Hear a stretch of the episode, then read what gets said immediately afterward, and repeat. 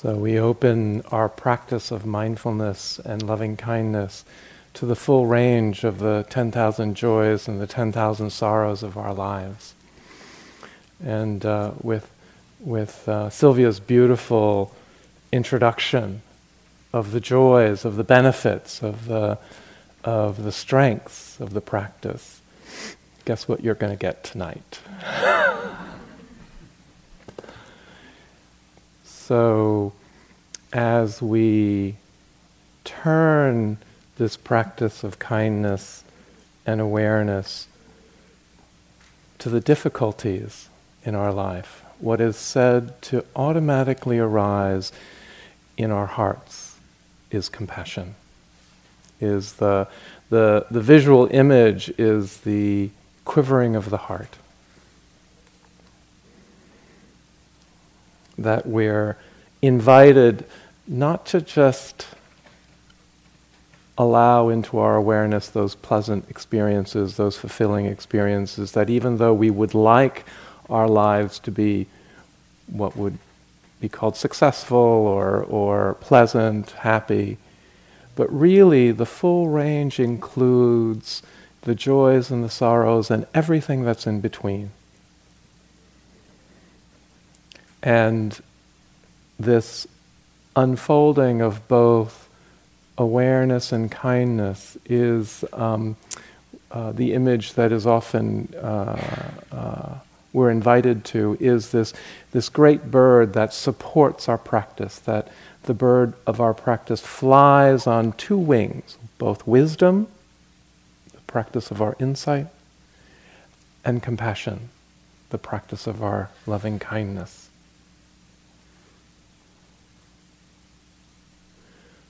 And that the ground in which we walk, the ground of compassion, the ground of our loving kindness as well, begins with ourselves. How can we truly be with others? How can we truly attend to others and offer our kindness to others if our own hearts are not filled?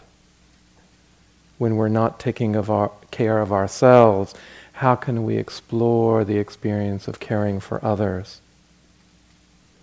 When we are or experience that, um, uh, that judgment, that, that irritation that we offer ourselves, can we not judge the judgment? This is the invitations, even in the, the um, uh, sitting instructions that we offer. Just noticing where the mind has gone, if it's, if it's not on the breath or the body or the phrases anymore. And not needing to judge where, where, wherever you are in your practice or experience. And even if the judgment were to arise, can we be kind to the judgment itself? Can we not judge the judgment? We have so many places to practice this in our lives. So I have my own airport story. And um, it's a little bit different than Sylvia's because whenever I fly to IMS to teach, whenever I fly to Logan Airport, I manage to hurt myself. and so two years ago, when I flew in, I you know how you, when you're walking, you're not walking mindfully, you know, in the slow, steady pace. You're walking at a clip in order to get somewhere. And I walked right into a glass wall. And it was physically painful, but emo- internally, the judgment that arose in that moment was you know, stunning because everybody else saw the glass wall. so that's, that's part one. Part two is this year, like three weeks ago, I flew in for um, a retreat at IMS. And as I was, was, was um, wheeling my luggage to the car that was going to drive me to Barre, there are these grooves in the sidewalk, and the wheels caught on the groove, and this large suitcase began to tip over, and I flipped right over the, the, um, the suitcase in front of all these people that are standing there. And again, this judgment comes up of how unmindful that I am, and you know how I don't deserve to be, you know, going to IMS to offer this practice. and, the, and what was so interesting, even last night, is the judgment coming up of Sylvia has these great stories in the airport. Why can't my stories be like those? it's, it's such a place to practice that that, that these messages, the self talk, which is what thoughts are sometimes described by Western psychologists, how, how automatic the conditioning is. And can we just notice it with kindness? And a little bit of humor helps. Just watching it come and pass.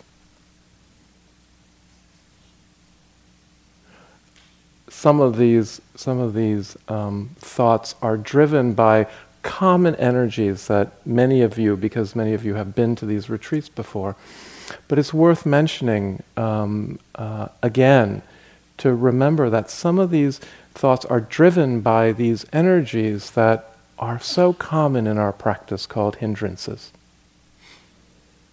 And we can personalize it and again feel that we're not doing it right or that we're um, that something is is is not working or we're not getting it everybody else can do it.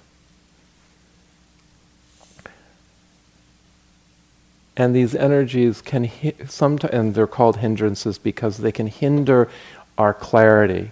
They can um, it feels as if they're barriers to our ability to be present in our hearts and in the present moment. Really, just to notice the arising of these energies too. That there are five of them. There is this, this aspect, and the first four are paired very closely. That sense desire, that, that wanting, the attachment can pull us away from, from being present in our hearts. But the opposite, the flip, co- the side of the same coin, is the pushing away, not wanting, the aversion.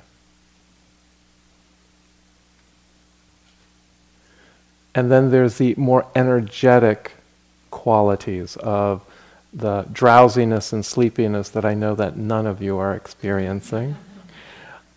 And the flip side to that, which is the restlessness, the agitation that can manifest in the body as the body not being able to be still or, or um, uh, quiet, or it could manifest in the restlessness and the anxiety in the mind. And sometimes they're very related. And the last one um, is an energy of, of, its, of its own, uh, and it's around doubt. It's around skeptical doubt. Why am I here? What am I doing? And so, really, the invitation of all of these energies as they arise as events in our practice is simply to be aware with them without needing them to be different, without pushing them away because we don't like them, or in the case of sense desire and, and, and coming into contact with pleasantness, wanting more, like you know, a particularly calm or, or connected sitting with, with your heart energies. And then the idea arises this is the point of practice. This is, you know, what I'm looking for, and trying to replicate that when we know every sitting is different.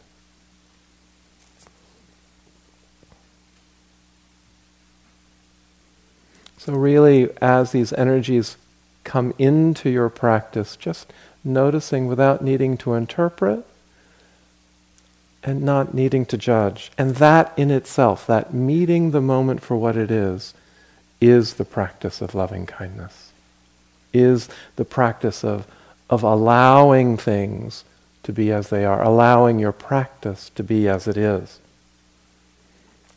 Because once we get caught in the energy, once we begin to believe the object of my attachment will bring me happiness, or that if I believe the satisfaction of my aversion will create peace, we start to get caught in that loop. So there are, you know, there's been a lot written about the the experience you are experiencing now because mindfulness is is all over the place. It's in our it's in our world it's and so journalists are writing about this ex- this this ineffable experience that you are are having. And so um, this is a passage from an article that is called the misery called meditation written by a professor at Columbia Law School. Day one, I realized I made a terrible mistake. After my initial curiosity wore off, I began, in the parlance, to notice something. I was miserable. Sitting silently on the cushion for hours at a time turns out to be intensely boring. Worse, it can be physically painful. You could sit there cross legged, kneel, and even sit on a chair, but it didn't really matter. Because after a while, the same nauseating pain would creep into my right shoulder and scream into my ears. I was bored, aching, and because the whole silent thing lacked anyone to complain to, and I'd come to the wrong place. This is what we call a multiple hindrance attack when one hindrance feeds on another, when the aversion feeds into the attachment to wanting things to be different and the restlessness comes, you can feel that we get caught. And really, the antidote to that spin cycle is really just to be present.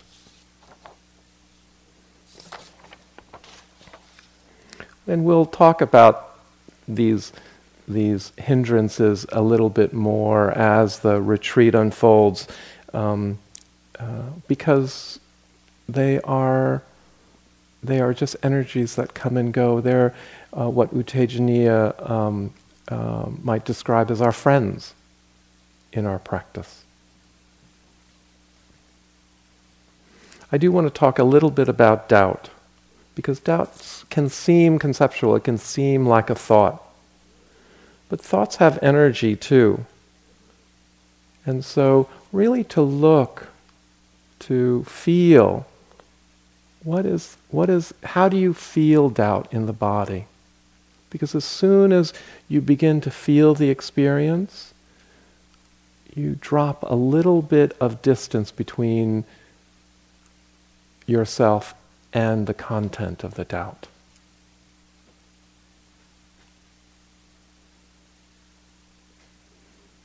One of the one of the um, techniques that I use for doubt is not to make it go away, but to change the trajectory of it. You know, I I doubt my abilities. I, I doubt the practice. Why don't I doubt the doubt? Why don't I ask the question? Do I really believe this? Like when I was tripping over the the um, suitcase and judging myself in all these expletives, did I really believe that? Or was that just an unconscious reaction on my part?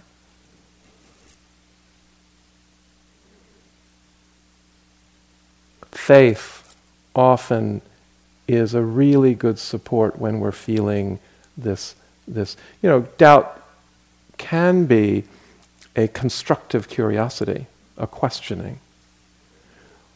But the doubt, the skeptical doubt that we're talking about, actually deconstructs. It actually pulls away the foundation. And so, one of the supports is our practice of faith. this energy of this f- spiritual faculty of faith that that is not just about what we're told. It's not about what you've read. It's really about what have you experienced over and over again that's touched your heart and led towards more freedom in your life. Because that is worth believing in, not something that comes and goes in our minds.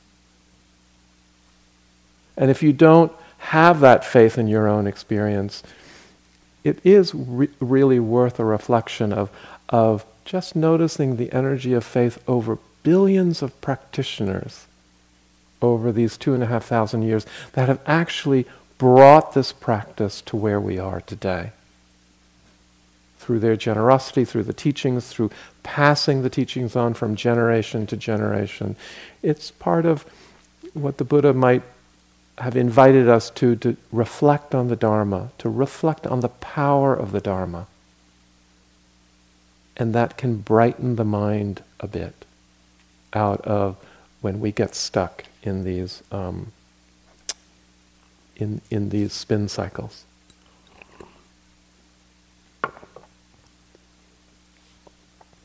And lastly, about the energies of doubt, I spend a lot of, I spend a, I spend a lot more time these days with, with young ones because I have three grandkids, um, one,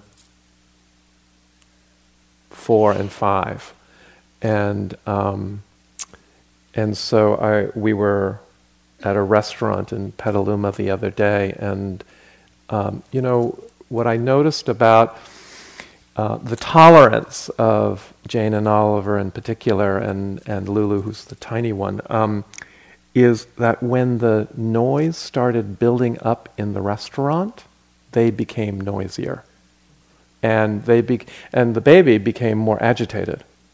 So the lo- louder the sounds rose in, in the restaurant, the more that they that Lulu began to feel uncomfortable and cry and sort of try to I, I, don't know maybe she was just trying to cry out against the the sounds that were coming in. Meanwhile the adults were really nonplussed right? The noise was not really bothering the conversation bothering the child care everything was going on because the noise was just in the background. And that's what the energies of these hindrances can be too. They can just be there without needing to have that um, immediate urgent reactivity to it that the, that the kids have. But that, you know, we have this dimensionality in our awareness that that think we can just allow things to just shift to the background and pull the practice of whether it's the phrases or the, the um, awareness practice into the foreground.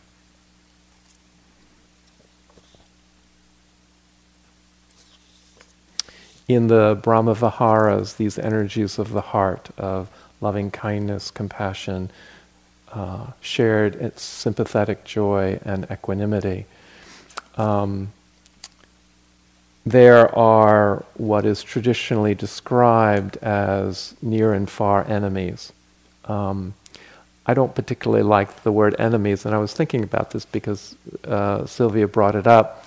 Um, I don't like the word. I use the word opposites, the near and far opposites, because as a, um, I think as a man, the word enemy lands differently, and as a gay man, there are, I've had in my life, people declare themselves as my enemies when I had no, you know, stance towards them. And so I have a little, uh, my own preference around these words. And so, really, I invite you to feel your way into how to hold these teachings for yourselves. So, in the, in the classic descriptions, there are these near and far opposites of these heart energies. The near opposite um, being things that look like, but sometimes masquerade as these primal energies of the heart of loving kindness and compassion, but are not exactly the the qualities of of um, of that heart energy. So, for example, loving kindness, the near opposite of metta, is the conditional love, is the is the love that has an attachment to it. The the love, the kindness that says, um, if you act a certain way, I'll be your friend. Or um, if you do this, I will be able to love you.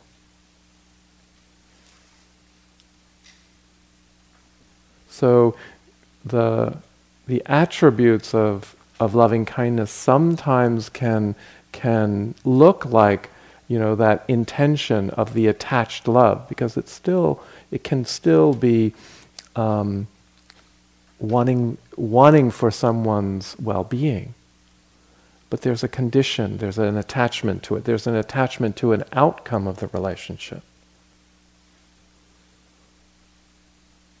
And we all know, all of us who have been in relationships, whether it's with your family or your primary partners, is that all relationships have the 10,000 joys and the 10,000 sorrows. There are no relationships that are only the pleasant experiences.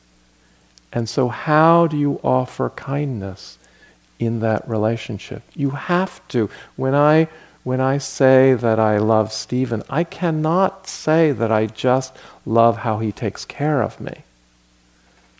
I have to also acknowledge and love all those things that he does to irritate the hell out of me including you know the things that he doesn't pick up in the house and you know all those daily things that you manage to overlook but that are part of our experience in developing an unconditional regard for someone. Our relationships are such perfect mirrors of our own experience the 10,000 joys and the 10,000 sorrows. And so the far opposite of loving kindness is, is that extreme aversion that, that also can be called hatred. Aversion is um, this autonomic pushing away of experience because we don't like it, we find it to be unpleasant. And, and really, hatred is that striking out at that unpleasantness. Sometimes, um, sometimes anger is put into this description of the far opposite. And I actually work with that a little bit. I'm not sure that I personally put anger into these categories of experience because I often find that w- there is wisdom in anger.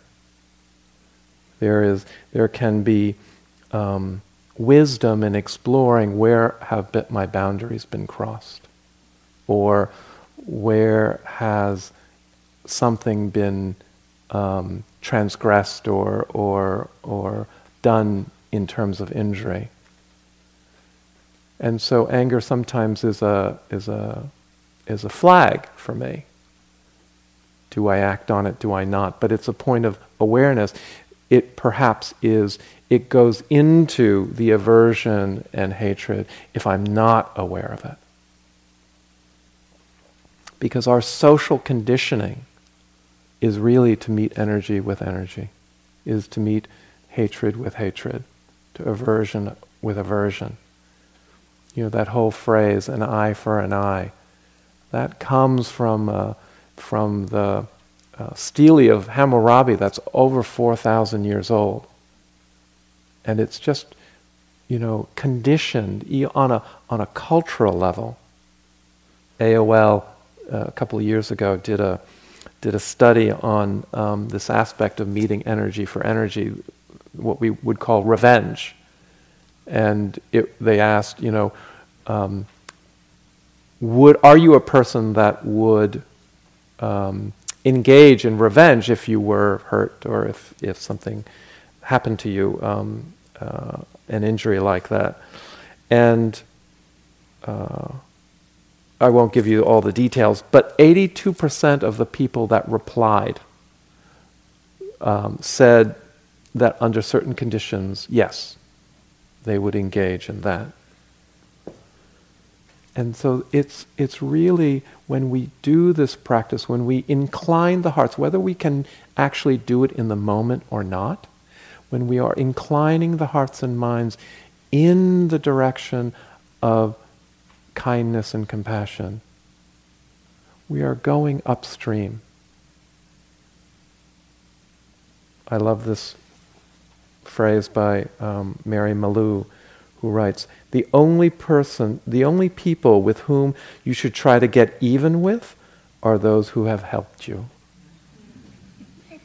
It's a beautiful turn. So the, you know, those near and far opposites of compassion as kindness turns towards difficulty in our life.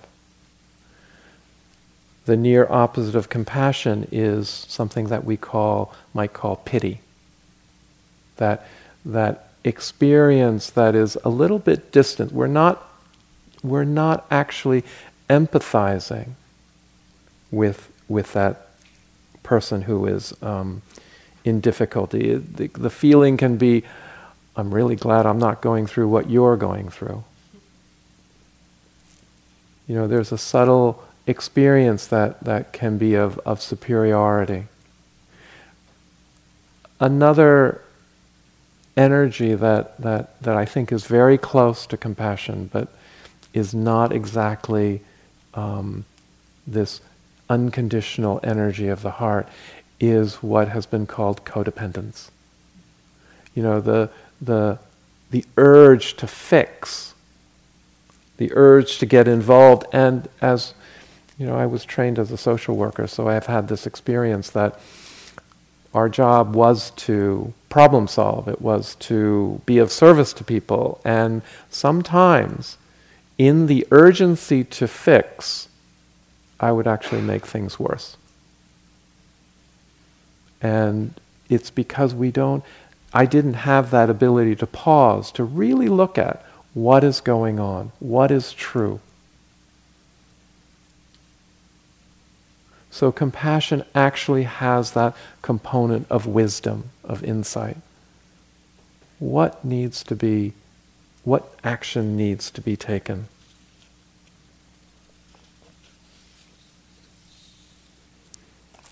The far opposite of compassion is something that might be a no brainer. It is called cruelty.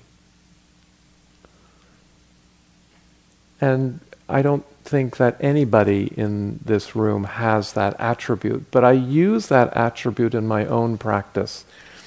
Um, because if, if hatred is wishing suffering onto someone, cruelty is the enjoyment of seeing that person suffer. And so when I get close to hating an experience or a person, I'm getting closer to that far opposite of cruelty. And how and so it just it just recalibrates. It wakes me up. Like that is not where i want to be. And i begin to look at what is this strong aversion that i have. So in in a sense the far opposite of compassion serves as a wake up call for all of us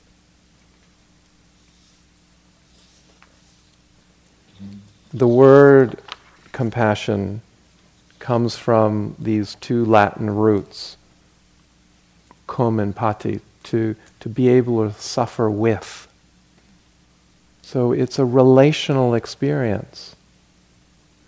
Just like uh, Sylvia used the word console, it actually comes from, from the same root that it, the, the word console comes from uh, kan and soul, soul meaning to soothe together.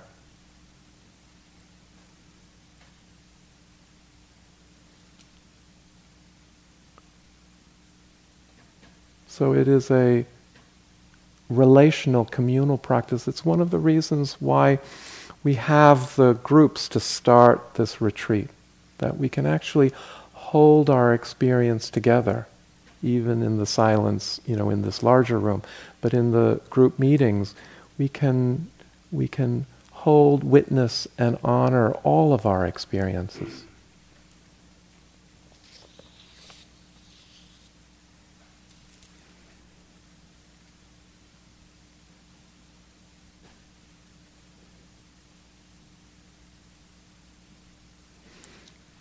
And because it is a communal experience for all of us, um, it really includes us.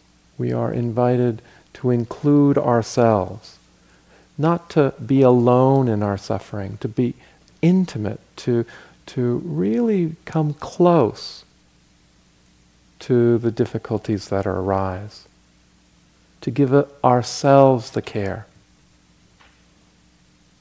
Thich Nhat Hanh writes, Since I was a young man, I've tried to understand the nature of compassion, but what little compassion I've learned has not come from intellectual investigation, but my actual experience of suffering. As he turns towards that experience with his practice, that's where the insight of compassion arises.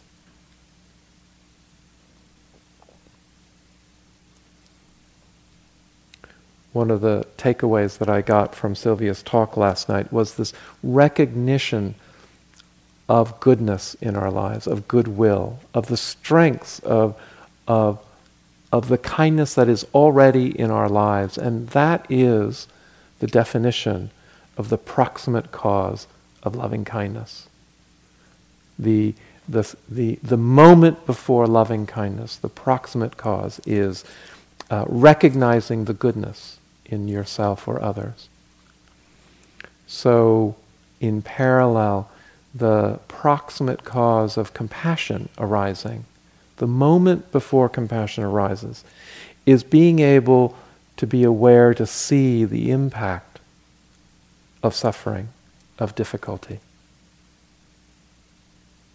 And this is such a poignant place because what it indicates to me is that as we turn kindness towards the first noble truth, towards the difficulty in our lives, and when compassion arises, it means that in our world, compassion would not exist without the first noble truth. That the wings of the practice, the wisdom and compassion, are that close we have this word, bittersweet. This is where our life becomes bittersweet. That if we didn't have suffering, we wouldn't have this ability of the heart to meet it.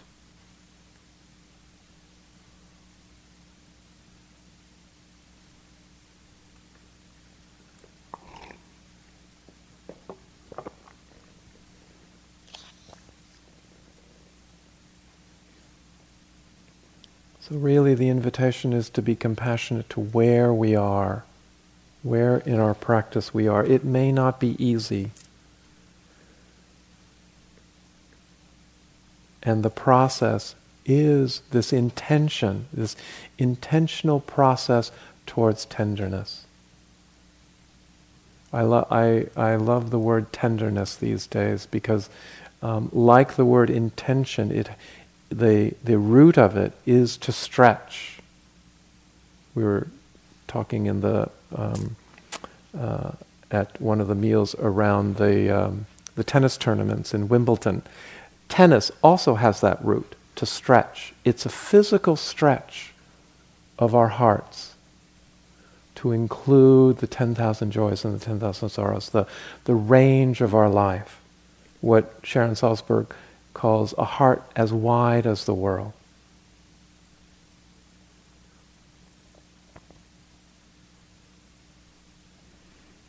This ability to stretch really requires the resiliency and the strength of our hearts. Courage, which can be called right effort, wise effort. And a, a fearlessness that goes beyond our zones of safety. It's not just, it's about stretching beyond, not, not to a breaking point, but to exercise that muscle in our hearts. So when we go to the gym, we don't exercise to hurt ourselves. We exercise enough to stretch that, that capacity. And this is what we're doing when we're, when we're practicing here. And really to remember, even in the silence, we are not walking this path alone.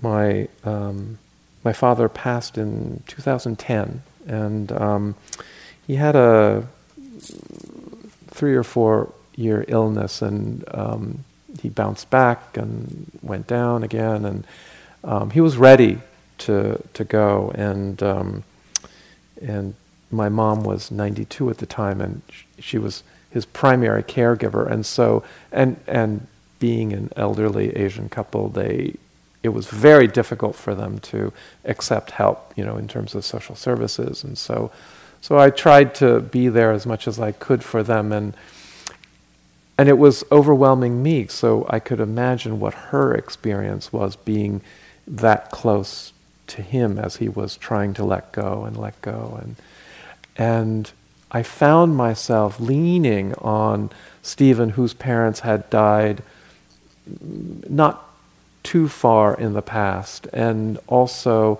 uh, the, my friends who have had lost a parent or so. And I found that the support that I got from a community, from from individuals, both individuals and a community, was so worthwhile because I could be that much more present with my own parents, my own familial place. And, and so I had this image that as you know, the loving kindness practices get, gets offered to us, it gets offered to us in widening circles, the ripples that move into the world.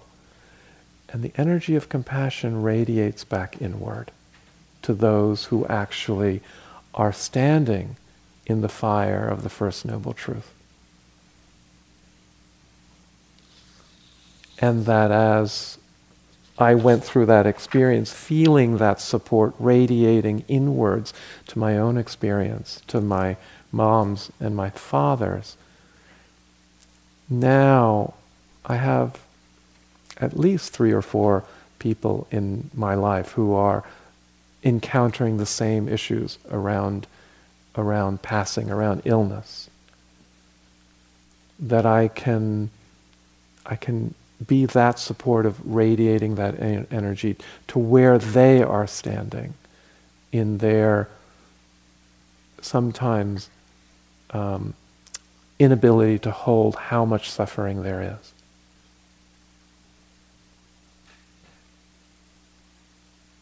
This is so important to remember in our collective experience with what's happening in the world. We are only separated by six degrees, it says.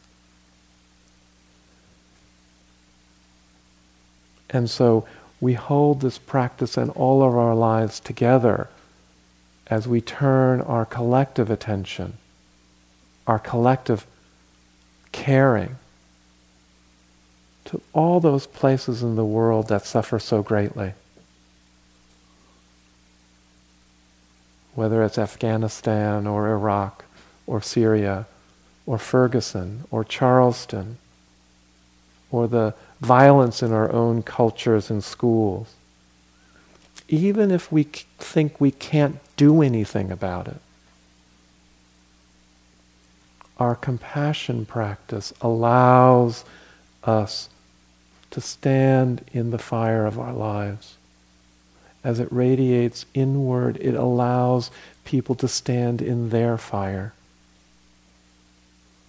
And even if you think the compassion practice doesn't do anything, isn't doing anything, it, does make the difference. That it prevents us from being indifferent. And that indifference is the near opposite of equanimity. So, in that experience of compassion, dissolving indifference is wisdom.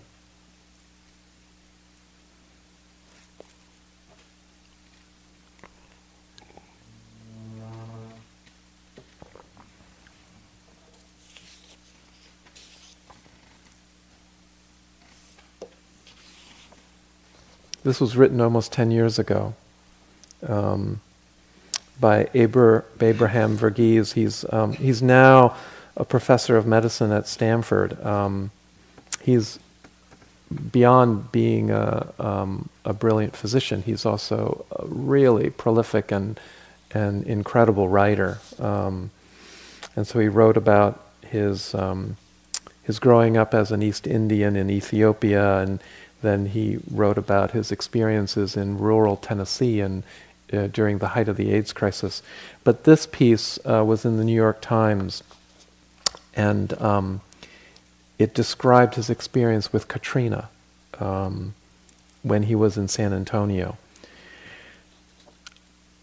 With the first busloads of Katrina refugees about to arrive in San Antonio, the call went out for physician volunteers, and I signed up for the 2 a.m. to 8 a.m. shift. On the way, riding down dark and deserted streets, I thought of driving in for night shifts at the ICU as an intern many years ago, and how I would try to steel myself as if putting on armor. My first patient sat before me, haggard, pointing to what ailed her, as if speech no longer served her.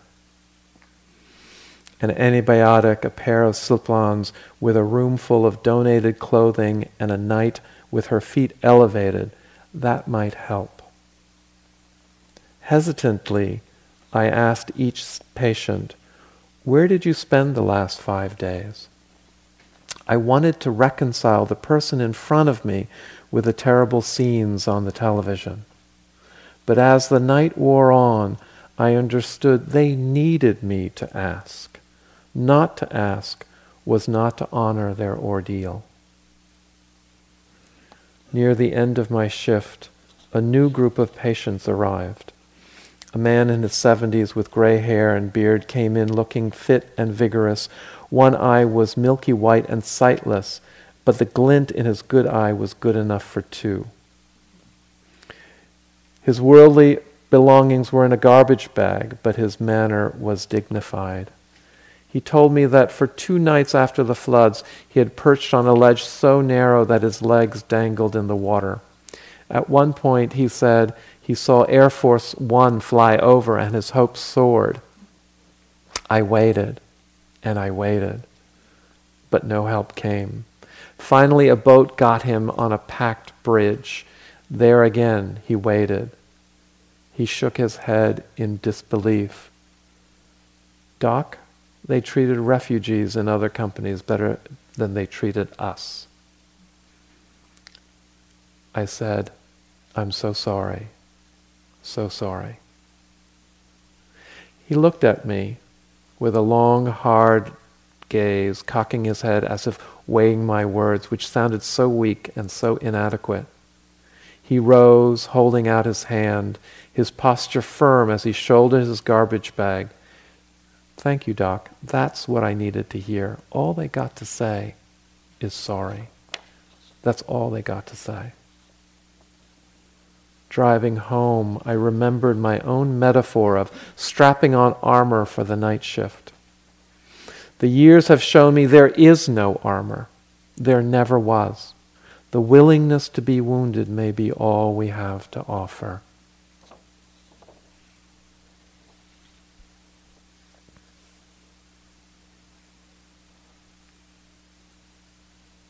The willingness to be in the 10,000 joys and the 10,000 sorrows. That's what connects our humanity together. Rebecca Solnit, who is a San Francisco based writer, wrote about both natural and man made tragedies and disasters, but she didn't write about how horrible or destructive or painful they were. I mean, she acknowledged that, but she actually wrote about the brilliance, the goodness, the sense of community, the love that emerged from these events, whether it was around the San Francisco earthquake, the 1985 Mexico City earthquake, 9 11, Katrina. I also remember, you know, um, uh, many images from, from those things. And one of those images is that people are running towards the center of the, of the suffering as opposed to away from it. That's, that's the energy of the heart. That is the collective experience. It's more than just showing what's possible, it is also showing to us what's latent in our capacity to be human. I read this at the last POC retreat here last week, actually, because it really, it really um, both touches my heart and practice. It makes it, it, it shows how complex and and um, uh, how complex both this practice and life is.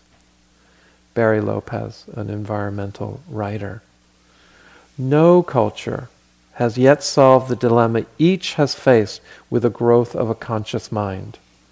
How to live a moral, compassionate existence when one is fully aware of the blood, the horror inherent in all life. When one finds darkness not only in one's own culture, but within oneself. If there's a stage at which an individual life becomes truly adult, it must be when one grasps the irony of this unfolding and accepts responsibility for a life lived in the midst of such paradox. One must live in the middle of contradiction, because if all contradictions were eliminated at once, life would collapse. There are simply no answers to some of the great pressing questions. And yet, we continue to live them out, making our lives a worthy expression of leaning into the light. Even in the difficulty of the practice, we are invited to practice on the practice, to be kind to the kindness practice itself. Again, not to judge anything about your experience.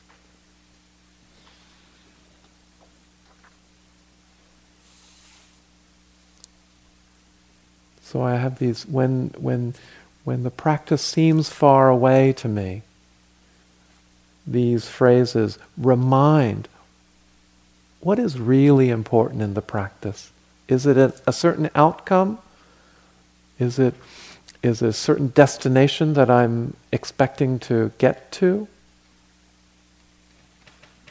But these phrases remind me may I hold this experience with kindness and compassion.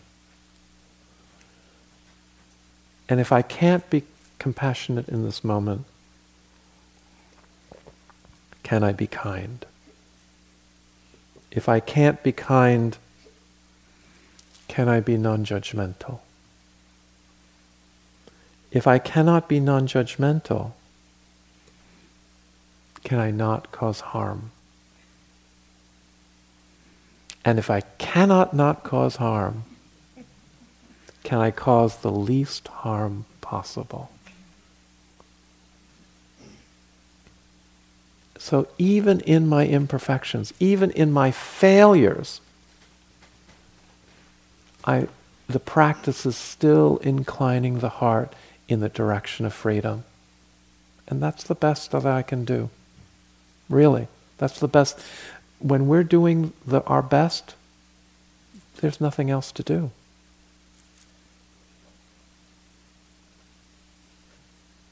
And to also really, we talked about this in one of our groups, really to be aware that when we're not feeling compassionate or kind, when the awareness is there that we are not feeling, that's the beginning of the practice.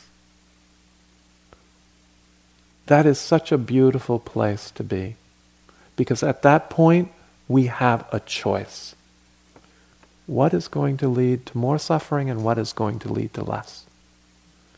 If we didn't know we were being unkind, or if we didn't know we were uncom- not compassionate, we would just be replaying our behaviors over and over again. This is really the power of our awareness practice that, that we can't change anything we're not aware of. So it empowers us so much.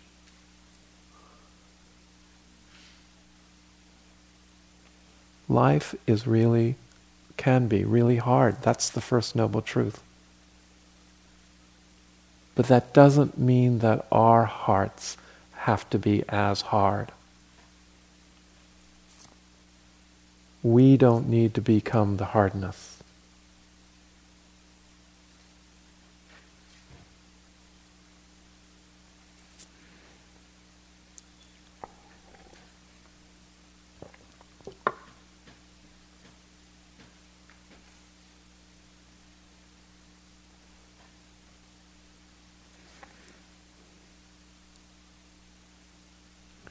I came out to my parents about 25 years ago, 28 years ago now. And, um, you know, my family dynamics being sort of traditionally Asian uh, were great for denial. And um, so we didn't talk about it for a long time. And, and the only thing that, that my mom expressed to me at the time, because of her conditioning and her, uh, or maybe, yeah, it was her conditioning of not having all the information. She, she just assumed that I would die from AIDS. You know, that was the, that was the equation at the time. And um, so I, if she thought I was going to die, I don't know why she didn't speak to me for a while. But, um,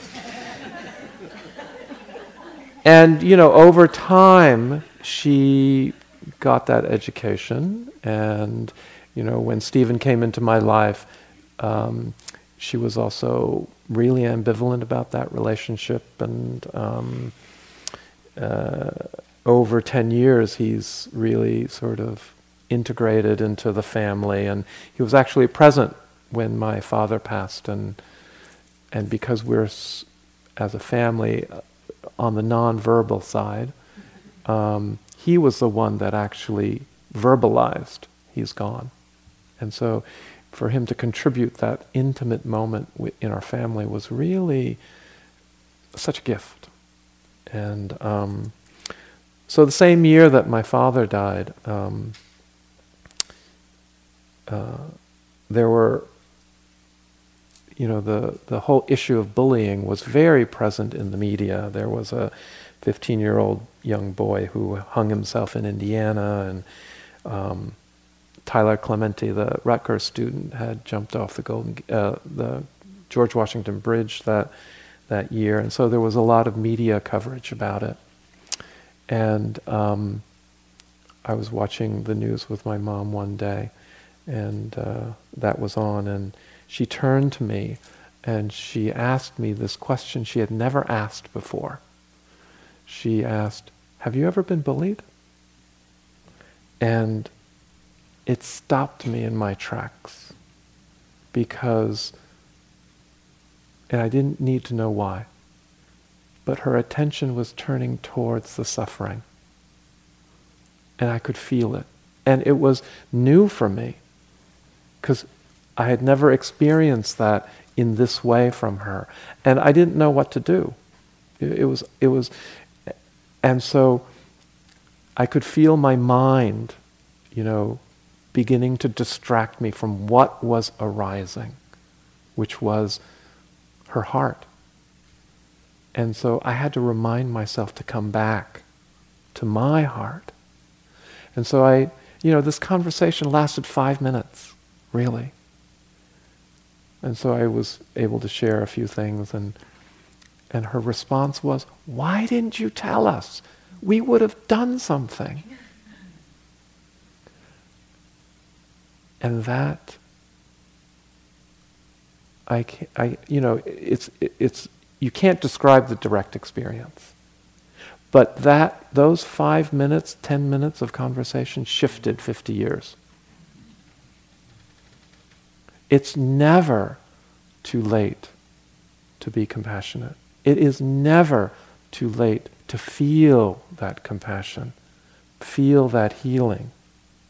It is never too late to pay attention. That's the transformative experience. And I don't think that she knows this, but that interaction just allowed me to relax a little bit more into who I am. Not needing anything to be different.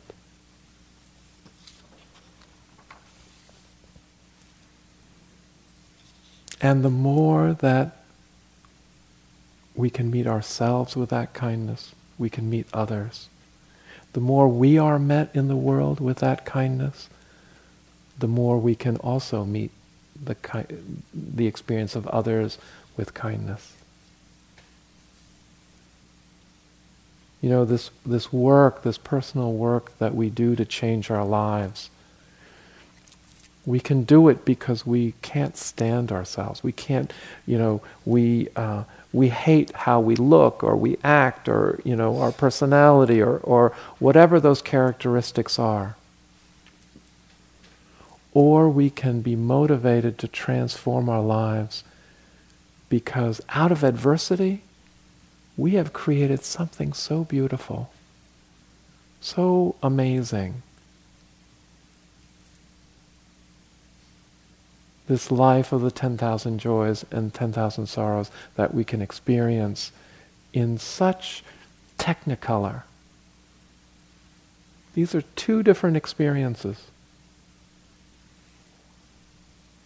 And likewise, we can expand that intention of transformation when, when we see so much suffering in the world, and I know that some of you are active in that in terms of whether it's social activism or justice.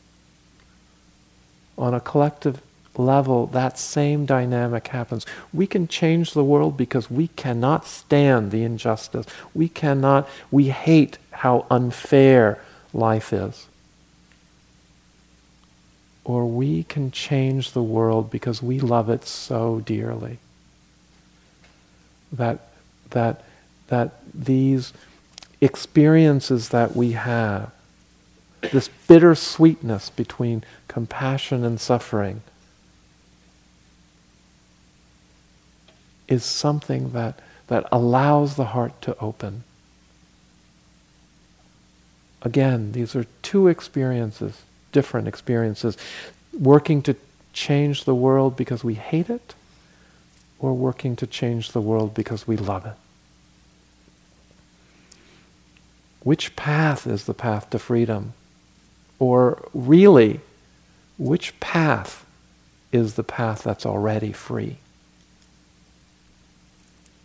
And this practice starts as this personal internal practice, but it has impact across our world. That what you're doing here is so important and so needed for, for, for our culture, our world. And of course, there is the first noble truth of pain that is can be too overwhelming for any individual mind and heart to bear. And that is why what you're doing, raising your consciousness, your collective consciousness, is so important. Because the larger our community consciousness manifests, the more that we can turn the collective compassion and awareness towards these events that no individual can bear themselves. But we bear it together.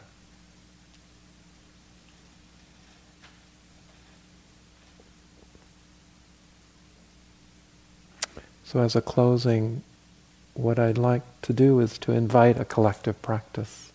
So, just to sit for a moment and then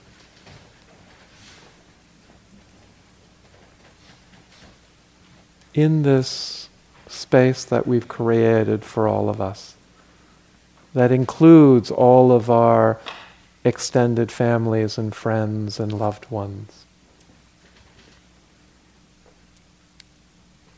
whoever you would like to bring into this circle, whoever you would like to bring in with your care, your kindness, if they are in a life situation that um, can be supported with your compassion, just to call out their names and have their experience be held by the whole community.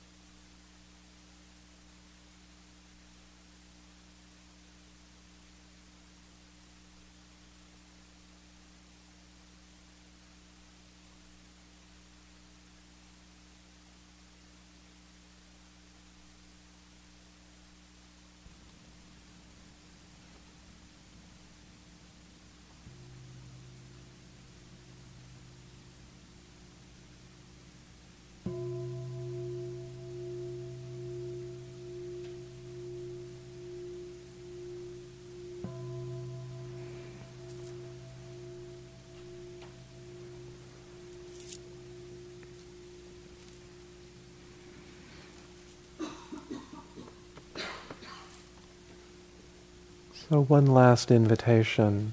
Again, in the relational aspect of this practice of compassion, we have an altar to Kuan Yin and back.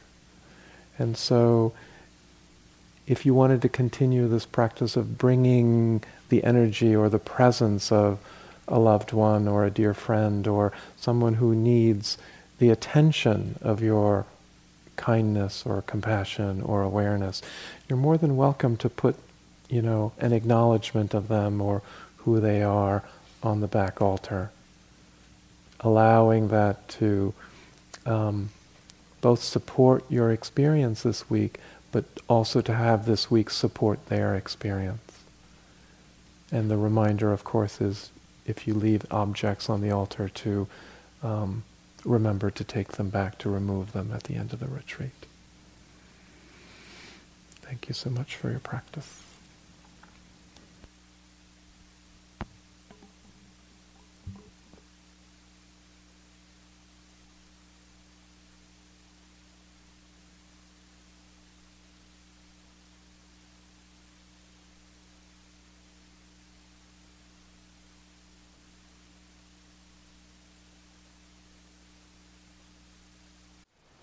Thank you for listening. To learn how you can support the teachers and Dharma Seed, please visit dharma dharmaseed.org slash donate.